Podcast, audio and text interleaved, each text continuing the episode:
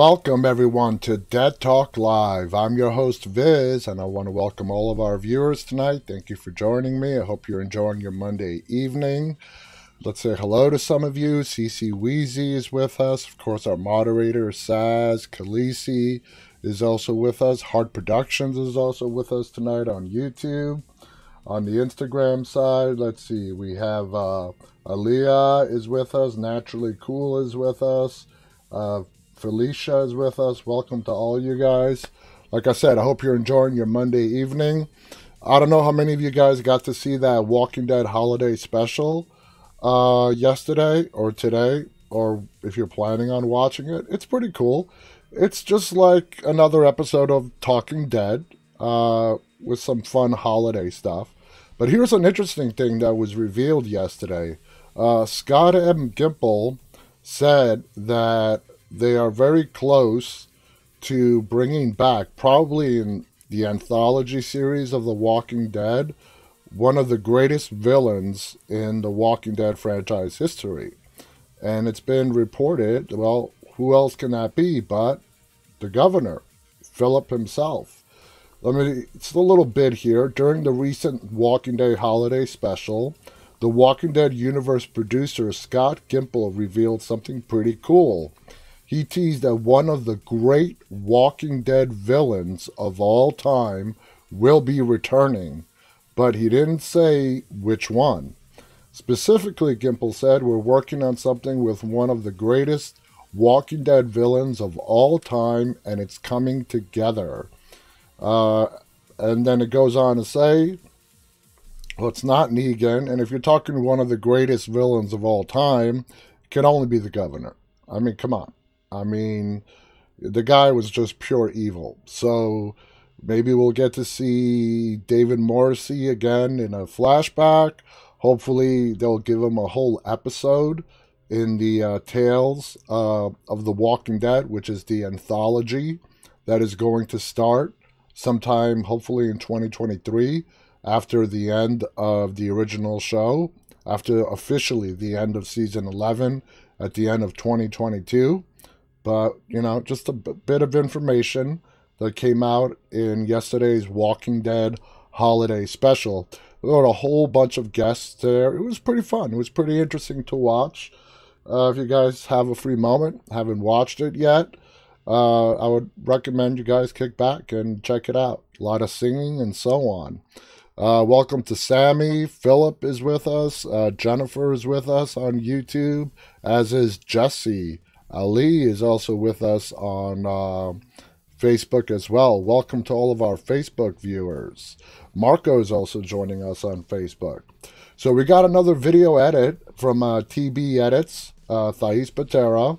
This is a great video uh, tribute.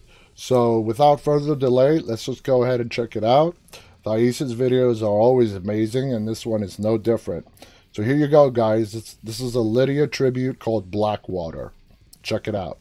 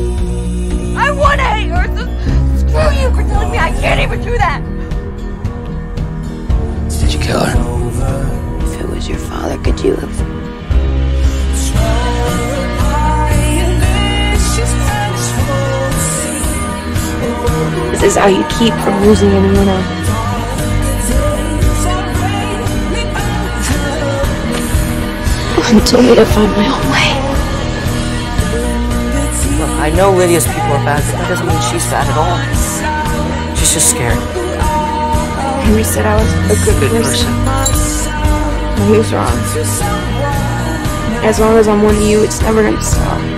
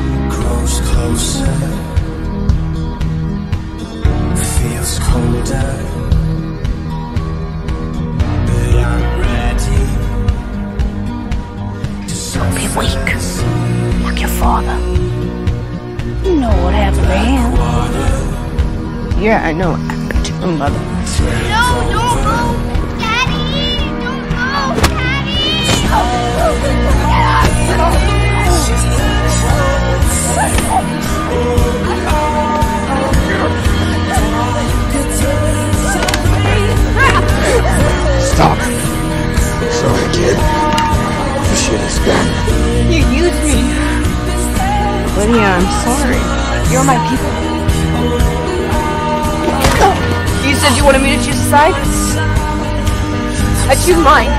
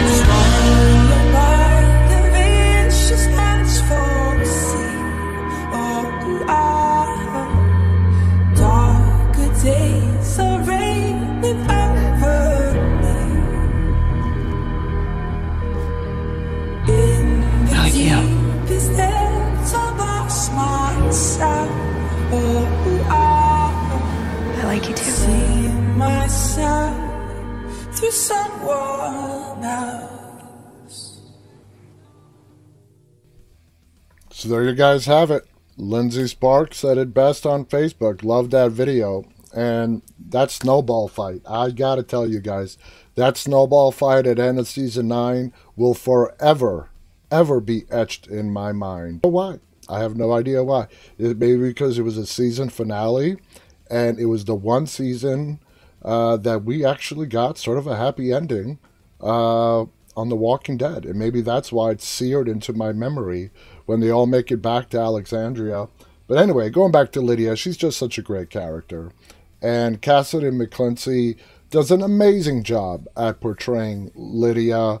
Uh, uh, just wonderful. I love her. And she's just so adorable in that role. And it breaks your heart because uh, you saw right there at the end of that video what could have been between her and Henry. But Alpha got in the way. Want to welcome to Jennifer, uh, who joined us on Facebook. Says, despite everything, Lydia grew up to be a great person. Could not have said it better myself. Uh, TB Edits writes, can't wait to see what is next for Lydia. I think there she's going to become a bigger and bigger character in the final two seasons, including the six extra episodes that we're going to get as the show progresses. So uh, we got just got to wait and see. But I really think big things are coming for Lydia. I don't think she's just going to fall into the background now that the Whisperer storyline is over with on The Walking Dead.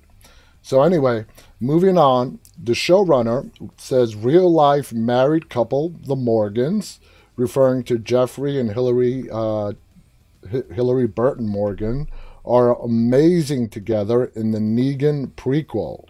And when they're saying prequel, I'm assuming they're talking about the sixth of the six episodes uh, that we're going to get starting at the end of February.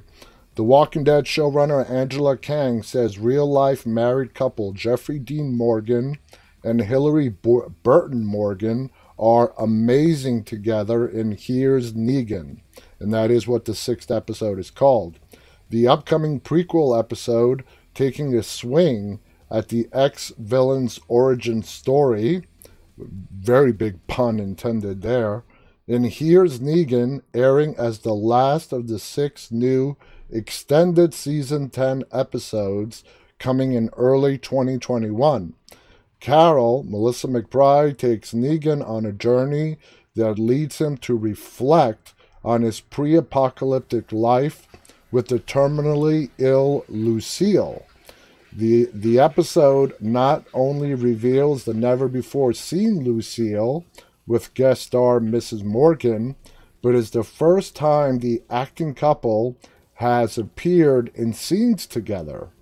For Negan fans, we're going to do our version of the comic book story, Here's Negan. And Lucille is going to be played by JDM's real life wife, Hilary Burton Morgan. And they are amazing together, Kang said when previewing the extended season 10 during the holiday special. So I'm really excited for everyone to see various people uh, getting to shine. Morgan's co star Josh McDermitt, who's Eugene, said during the special that he's really excited for the episode pairing the married couple together. I read the scene direction for the table read on JDM's episode Here's Negan, and I texted him after. I was like, this is probably gonna be my favorite episode of the series, McDermitt said. Here's Negan satisfies Morgan's desire to tell Negan's origin story, parts of which the former Savior leader has disclosed to such characters as Father Gabriel when they were locked up in the trailer after Rick and the gang surrounded the sanctuary. That's where ultimately Father Gabriel, his eye got infected because he got walker blood in it. They have still yet to explain out of 10 years and people getting walker blood all over their face how Gabriel has been the only one to date to have a very negative reaction to that. Anyway, and Alpha of the Whisperers. I'm very lucky to play him because he's become so well rounded, and this kind of redemption arc that he's been on has been very interesting to play. And I think that Negan Lives, the comic book, kind of carries that on. Morgan said that over the summer on the on the one-shot comic set after Negan's exile from the Walking Dead comic book in the wake in the wake of the Whisperer War. It's a great little story. It's just a little slice of a day in the life of Negan. It's great and I would love and I would love to film that, he said. I always wanted to film that and then the prequel to Negan. There's a comic book for that as well. I'd love to do that also. So there you have it from the man himself. And I got to say, we got a little preview of all six episodes that are coming, come starting at the end of February. And that's probably the one I'm looking forward to the most. I think it's going to be fascinating. I am looking forward to the ones with Lauren Cohan. Uh, I hope we get to see what she's been up to all these missing years. But getting to see Negan pre apocalypse with Lucille, played by his wife, uh, Hilary, who, by the way, I don't know if you guys have seen the screenshots of her. She is sporting a green wig. Uh, remember, she, do, she is terminally ill with cancer before the apocalypse.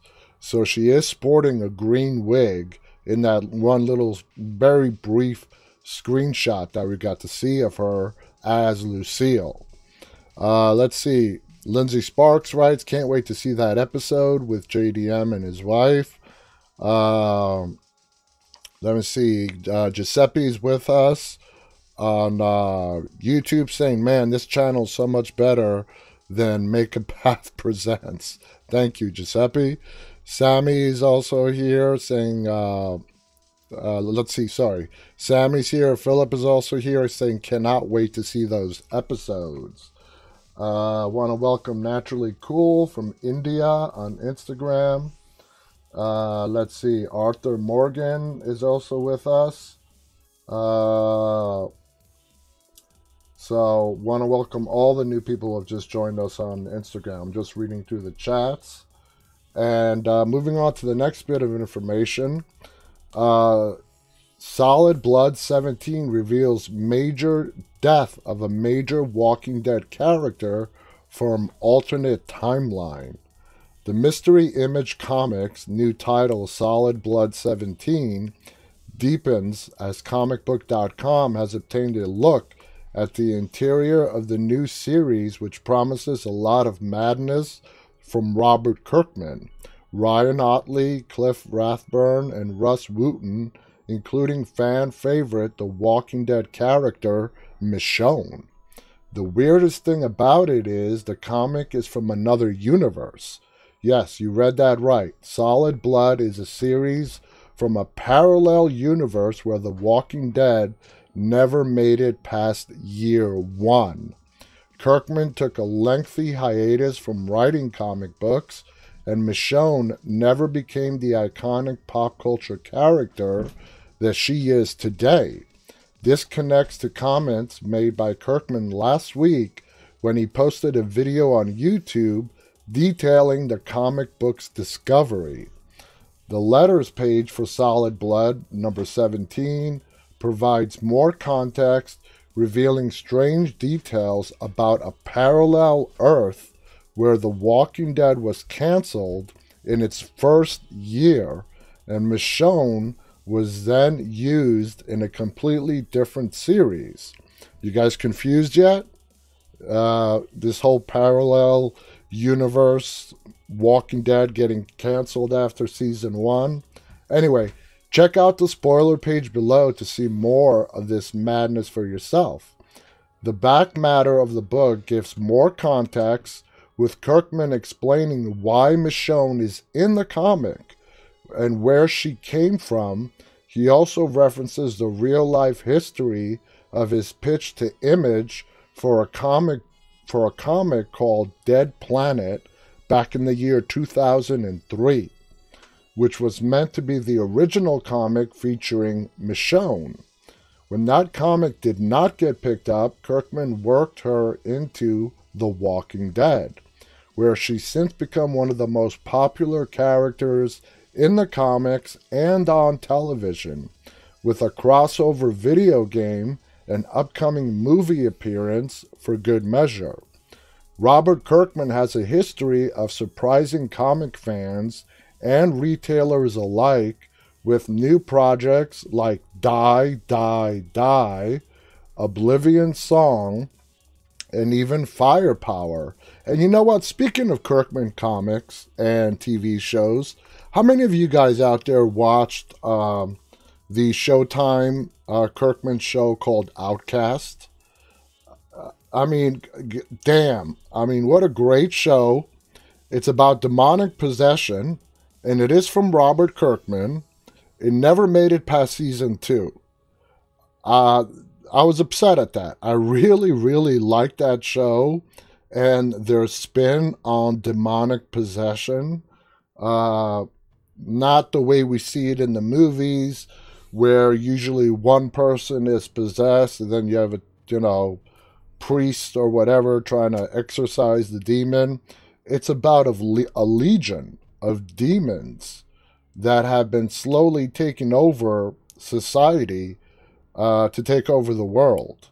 Anyway, if you've never seen it, it lasted two seasons, I believe. It never made it to a season three, but go ahead and watch it. It's called Outcast, uh, and it was on Showtime, and you can find it on any number of streaming services. Uh, let's see.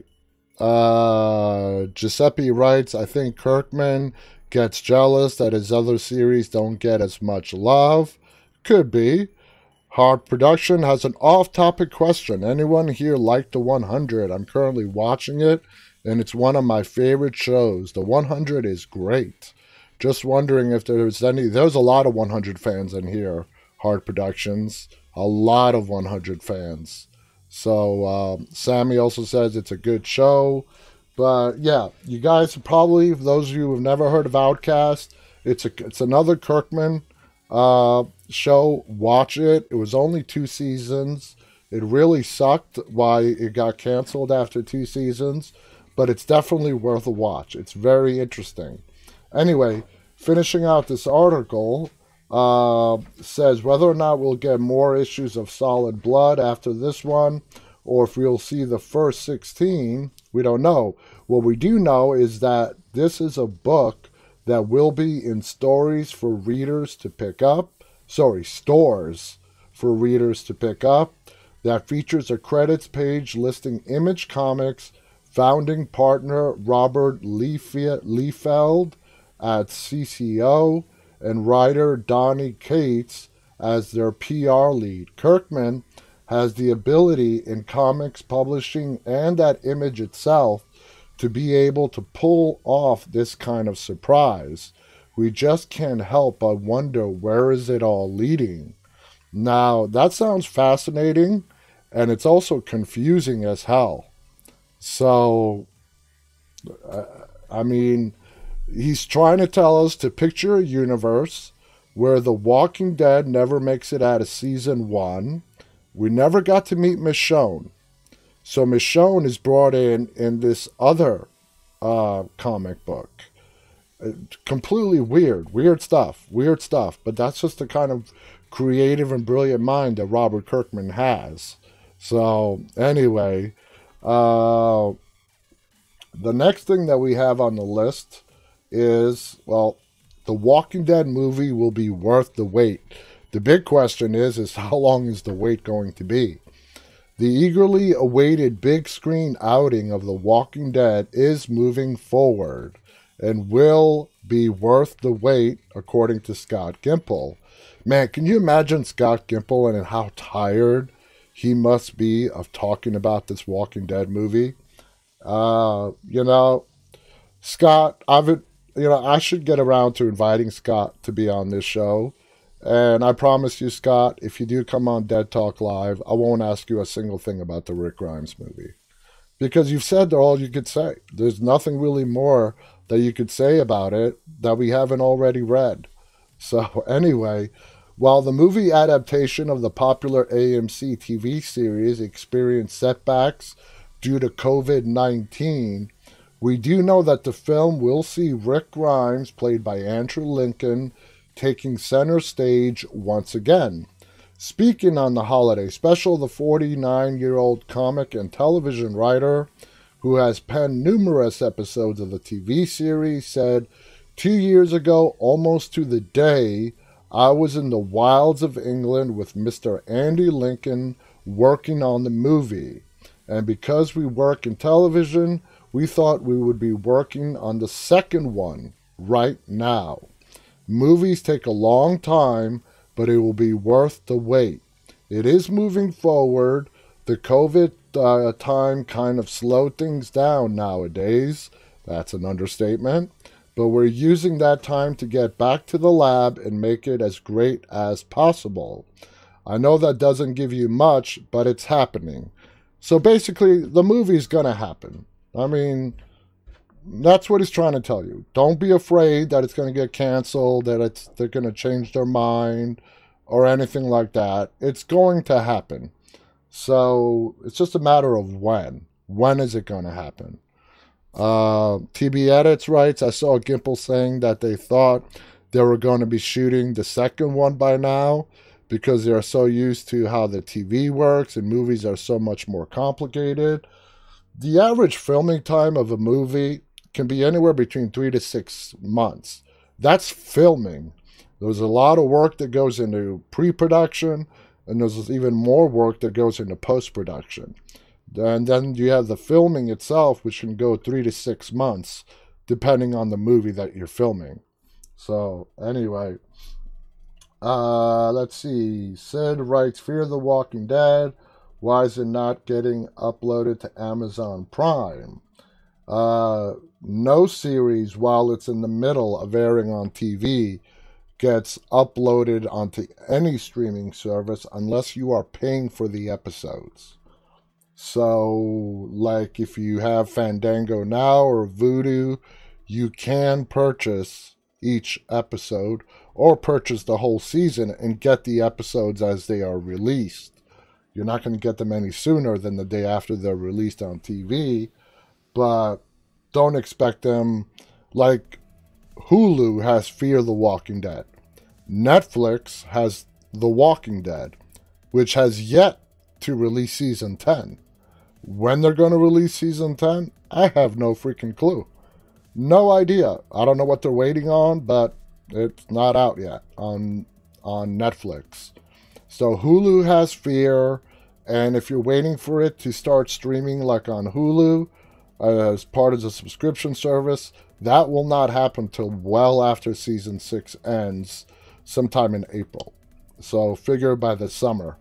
But you're talking about Amazon Prime. I don't know if the episodes are available to buy on Amazon Prime.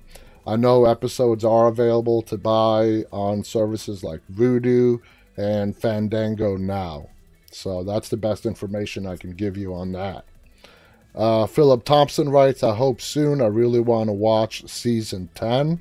And I can imagine for those of you who have not seen season 10 of The Walking Dead, I can totally, I feel you, man. I could totally, you know, see how anxious you can be to see the whole season if you haven't seen any part of uh, how the Whisper War progresses through an amazing season 10 that just ended for us on October 4th. So hopefully it'll be sometime soon, you know? Basil is also waiting for it on Instagram as well. Alfink, hello to Alfink on Instagram. So Steven Yeun, if we have any, uh, I know we have a lot of Glenn fans. The Walking Dead star Steven Yeun, new movie lands in the United Kingdom. The Walking Dead star Steven Yeun, who of course played Glenn, has starred in a new in a number of great projects since his departure from The Walking Dead back in 2016. Damn, has it been that long already? Four years. Over four years since we lost Glenn. Anyway, as well as appearances in films from the burn from Burning to Sorry to Bother You, a lot of these projects include voiceover works such as Troll Hunters, Voltron. His latest movie project is titled Minari, and that has been given a release date of April 2nd, 2021, which is when it will be available to see in the UK and Irish cinemas. No word on when it might appear here in the United States. So, anyway, that's all we've got as far as the Walking Dead news goes for today. Uh, basically, it's been kind of a slow news day altogether. But like I said, yesterday was that holiday special. It's sort of just like another episode of Talking Dead uh, with a little bit of holiday spirit. And the information that I just revealed to you with what Scott Gimple said and uh, with the governor, well, we're thinking it's the governor maybe coming back and him talking about the movie again. That's pretty all the new information that was released. So let's get on to our topic today, okay? Today we are going to be talking about movies and TV shows in the horror realm that have basically revolutionized the industry, okay? And we're going to start right with The Walking Dead because when in 2010 when The Walking Dead came out, we have discussed this a lot of times. We all know how, like, four to five different networks flat out rejected The Walking Dead. From NBC, HBO, I believe, is another one, which is really weird because, like, three years later, they did the Game of Thrones, which I would easily argue is a lot more disturbing in a lot of ways than The Walking Dead. But anyway, it's because of The Walking Dead. And uh, AMC said yes to it. In the beginning, they wanted to do like 13 episodes for season one. AMC did not want to put that much of a commitment uh, to the first season of The Walking Dead, so they came up with six episodes. And then season two became 13, and then every other season after that has been 16 episodes. But The Walking Dead, what season one of The Walking Dead and the boundaries that it has pushed in the horror genre are revolutionary. There's no other way around it. It it has reshaped television, not only cable television, network television. We had uh, Caroline Dhavernas, who was one of the stars of Hannibal, uh, an NBC hit show, on here with us a couple of weeks ago. And Hannibal, which aired on NBC, which was one of the networks that rejected The Walking Dead, was an extremely gruesome show. And that's NBC trying to make up for what they missed out on by saying no to The Walking Dead. And ever since then, HBO, Game of Thrones. Man, I mean, great shows. Uh, they very great shows. But can you imagine if HBO did take on The Walking Dead in 2010? And they also put out Game of Thrones. So, yeah, I mean, HBO must be really kicking themselves. Uh, I'm a big Game of Thrones fan. I was a big Hannibal fan. I'm a big The Walking Dead fan. I love them all. But it's The Walking Dead 10 years ago that started this revolution uh, on television. And like I said it, I'll say it again. It's not just cable. It's not just premium cable or satellite where HBO. It has spread over into network uh, television. There are a lot more horror shows now on prime time, well, at least before COVID, on prime time network TV than there ever were, you know, over 10 years ago. And yeah, you got to give a lot of that credit to The Walking Dead. Khaleesi mentions Evil on CBS. That is another uh, show about demons with a different twist, a different spin. But Evil is a great show. Season two should have already premiered, but everything is delayed. We don't know when uh, season two of Evil on CBS is going to come out, but that is another great show. Uh, different twist. Don't expect the. Uh, it's not as much uh, a scary show as it is one that gets into your mind and head. It's a definitely a psychological type of. Um, of uh, it's going to freak you out, but it's a great show nonetheless. Now, moving over to movies, there have been a lot of movies over the decades that have brought horror to different levels. You can go all the way back to The Evil Dead when that came out, uh, back in the late 70s or early 80s, I forget which year, with Bruce Campbell. And let's put away the sequels that came in afterwards.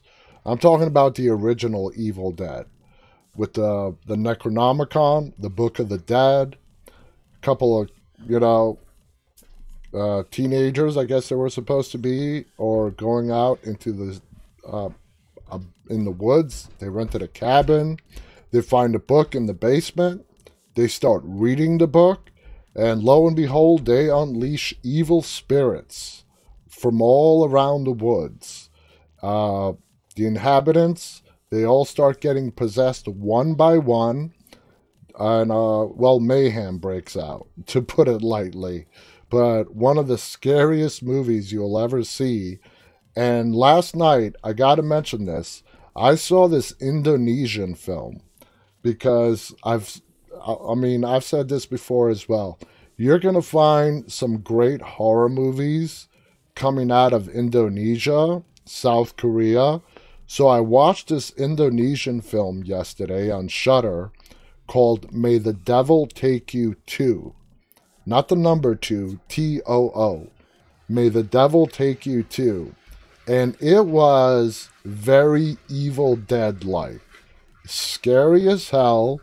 The the kind of evil possessions that you saw happen in that movie are straight out of the Evil Dead scary, you know, walking upside down, spider, black eyes, black. Um, I don't know. I don't even know what to call it. Black ooze, you know, oozing out of their eyes, mouths, and face, and talking gibberish. Just a great movie. And it's Indonesian, so it is subtitled. I hate movies that are dubbed. It's subtitled if you have Shudder, I recommend you watching it. It's not a revolutionary type horror film. It's very much like The Evil Dead, which was a revolutionary horror film. But go ahead and if you have Shudder and watch it. It's called May the Devil Take You Too. Now, going back to 2005, uh, I did a little bit of research to try to find what other people considered rev, you know, revolutionary horror films, and not one list did I find this movie, and that is Eli Roth's Roth's Hostel. How many of you guys have seen Hostel? Okay, and uh, brought you know uh, Slovenia, a little corner in Eastern Europe, onto the big screen, where people can go, and you're watching this movie, and you're trying to figure out as you're watching the movie what the hell is going on. Why are these people being kidnapped? Why are they being like put up for auction? And you have no idea what's going on till towards the last half of the movie. CC Weezy writes Hostel is a damn good movie to me. Uh, Giuseppe writes The Walking Dead Australia would be interesting. Uh, that would be interesting. But Hostel, uh, you don't find out what the main concept is of Hostel till the last third of the movie. When you find out that all these tourists that are traveling through this Eastern European town are being auctioned off for very rich people who fly in from all over the world to satisfy their need for killing. Yeah, they are there and they pay. There's this company, if you want to call them a company, that kidnaps tourists, puts them up for auction, and everybody who has the money and just has this overwhelming need to kill people, they go, they pay their money, they're given a room with a whole bunch of these torture devices, and they get to have their way with uh these kidnapped tourists, and it's gruesome as hell. There is one character in the movie who wanted to become a surgeon, but he never could become a surgeon or a doctor because his hand was not steady enough. So he goes to, uh, I, th- I believe it's Slovenia, and he pays the money. He takes live people and he performs he he enacts his dream of performing surgeries on people while they're alive under no anesthesia until they're dead. Just to give you a little taste of how just sick and twisted uh you know and how brilliant eli roth's idea was to come up with hostel. And then there was a hostel 2 which was also pretty good when it comes to sequels. Um, Singer Chick writes, I had to stop on Hostel. It was a little too much for me. It was. It was a lot. You got to make sure you have a strong stomach and are able to take the shock factor if you're going to watch Hostel. Uh, I'm a white boy writes, Army of Darkness rocks. Army of Darkness is the second movie to Evil Dead. And uh, I saw Army of Darkness in the movie theaters. Yeah, yeah. And we went in there expecting to see a sequel to the scary ass Evil Dead. Uh, maybe if we didn't go in with that notion and expecting more of a, uh, God, uh, not a scary, just weird comedic type of a movie as the second movie was, I would have enjoyed it better.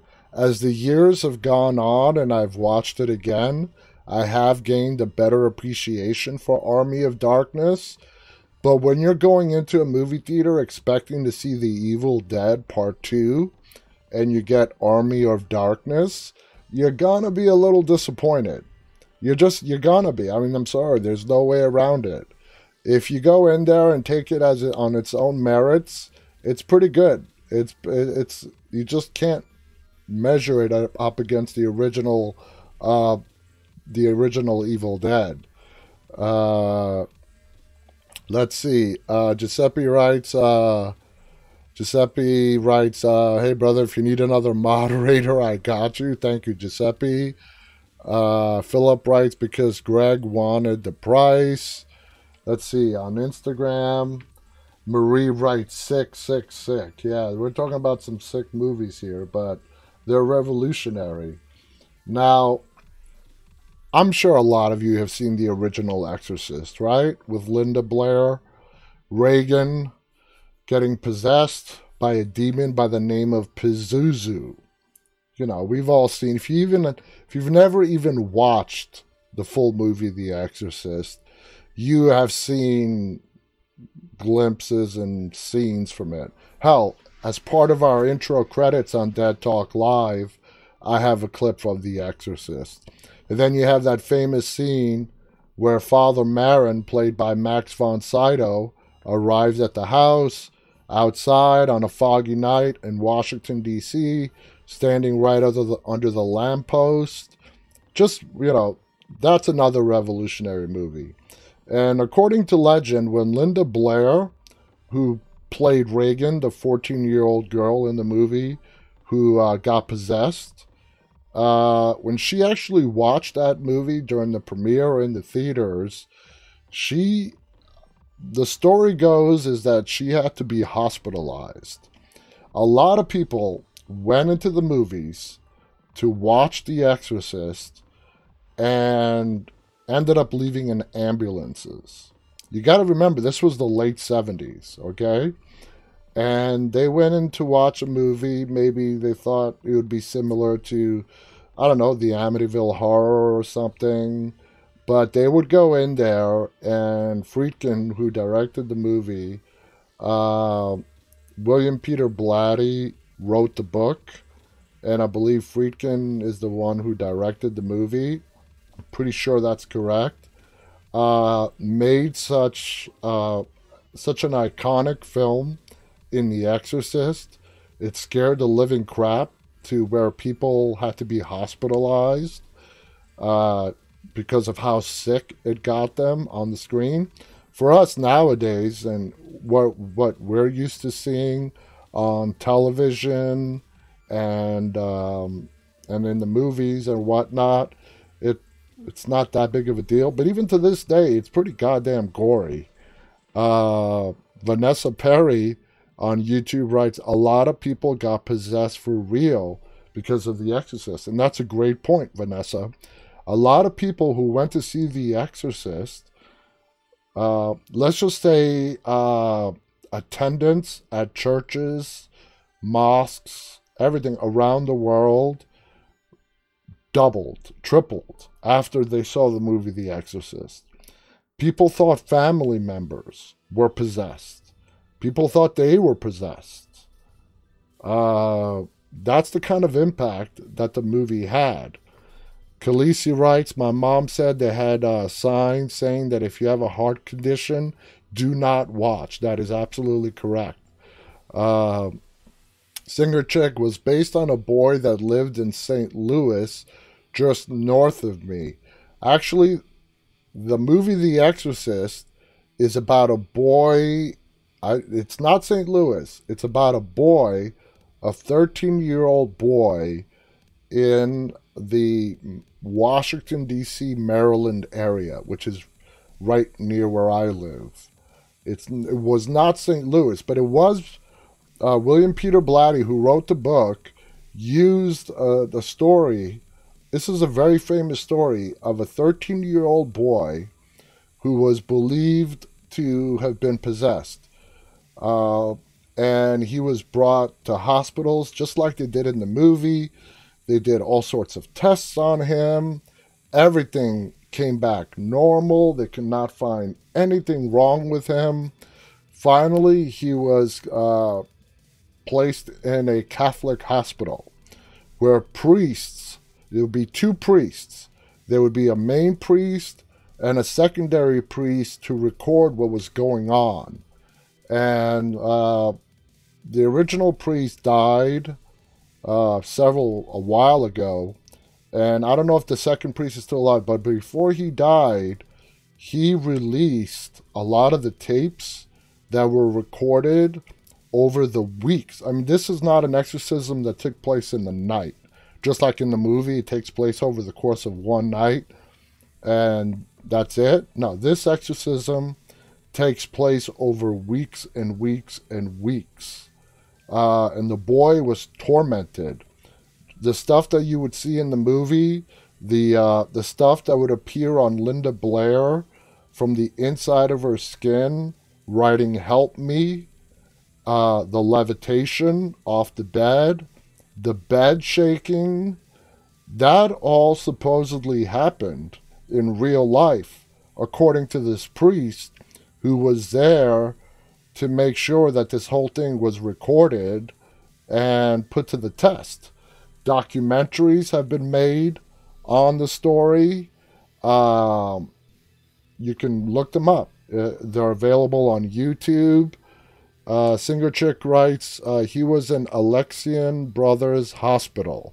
Okay, I don't know the name of the hospital, but I'm pretty sure the story, uh, that original story with the 13 year old boy, it took place in the DC, Maryland area. That's why uh, Blatty, when he wrote his book, and Friedkin, when he did the movie, filmed it in Washington, D.C. And those stairs, those famous stairs where Father Damien uh, fell at, at the end of the exorcism when he's beating on Linda Blair and he's telling the demon to take me, take me. And then you start seeing uh, the father getting possessed, his eyes uh, turning a different color. So he kills himself. He goes and jumps out of the window and takes a big stumble down those stairs. Those stairs are there. They're real. Th- That was filmed right here in Washington D.C. And if you go to, if you ever visit Washington D.C., it's a landmark. If you go to those stairs, you will see a big plaque right next to the stairs referencing that this is where they filmed the movie The Exorcist. I have seen those stairs. And granted, the top of the stairs, how it's depicted in the film, that's not accurate. They had to cut and, you know, for lack of a better term, cut and paste uh, two different images together to make it seem like that from that window you can actually jump onto the stairs. It's not like that. But everything else about those stairs is 100% 100% accurate. They're there, and if uh, if you're ever in uh, Washington D.C., it's in Georgetown. It's in Georgetown. Uh, look it up. You'll find the uh, the address very easily on the internet, and you can go ahead and check it out. So anyway, The Exorcist. The other movie that I want to talk to you guys about, uh, it also goes back into the late 70s. How many of you guys have seen the original Omen? Okay?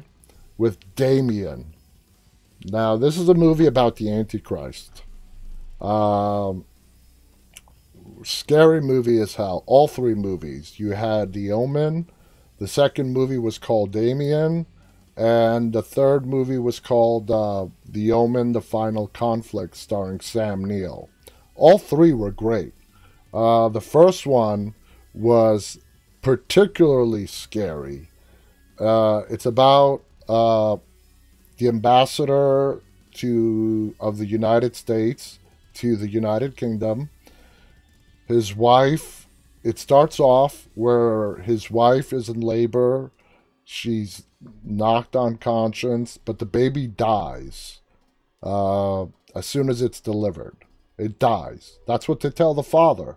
It's dead. But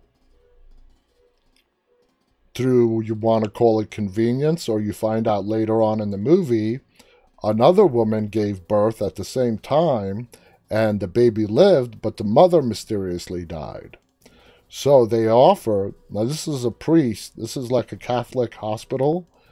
Uh, you know what? It may, It may not be the United Kingdom. It may actually be in Italy. I think it was. I think it was in Italy, not the UK. Anyway, they offer the father to present this other baby to his wife as their own, and that he would keep his mouth shut, that it's not their child. And he did. He didn't want to break his wife's heart and let her know that their baby died. Later on in the movie, we find out that his baby was actually murdered because the baby that was delivered and was given to him was not of a natural birth. Okay, let's just leave let's just leave it at that. It is the antichrist. that was born into this uh, world on June 6th, 6 a.m. 666. That's how they try to explain the number of the beast 666. June 6th, 6 a.m. in the morning is exactly when this baby was delivered. So he takes the baby. His wife is clueless that this baby is not even hers. As the baby starts to grow up, the mother starts to feel more and more estranged from him. She doesn't understand why weird stuff is happening with him. They try to take him to church. He has violent reactions.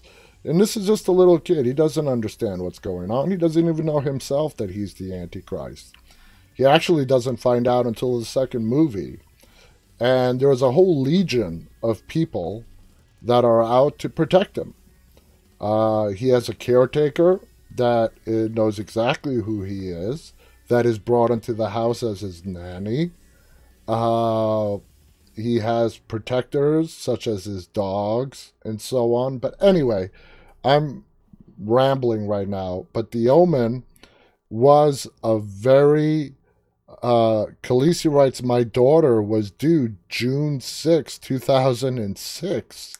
She said, No way. She had him on the 7th. Wow. Okay, but it wasn't the year, it was the time. She could have been born on June 6th. She was, she'd be fine as long as she didn't come into this world at 6 a.m. That's how you avoid the last six. But anyway, that's funny, Khaleesi. I mean, not funny, but uh, that's. I'm sorry. You kind of you kind of have to laugh at that. Uh, so anyway, the second movie, Damien, which is the name of the boy, he finds out exactly who he is. He's told that he is basically the Antichrist. He finds the mark of the beast. It's hidden below his hairline.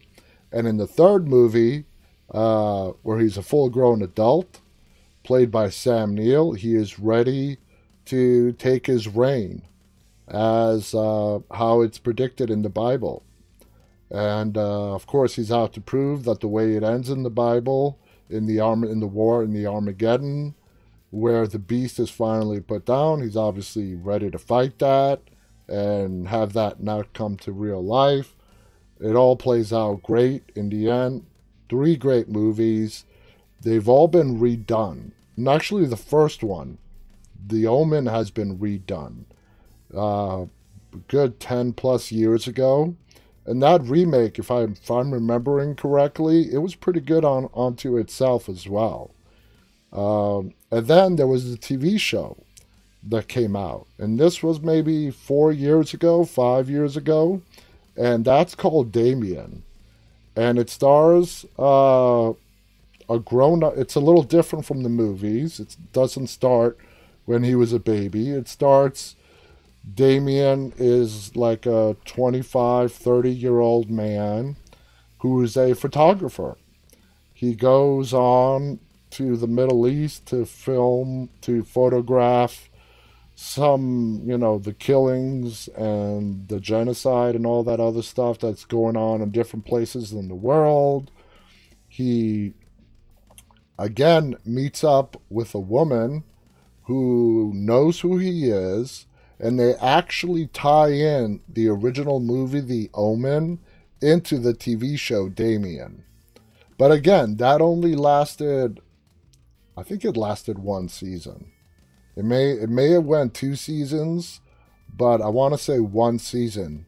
But it's a great one season. And again, it's just those, that one of those TV shows that gets canceled because of low viewership, and you just want to go out and tell the world, "Hey guys, watch this. This is pretty damn good."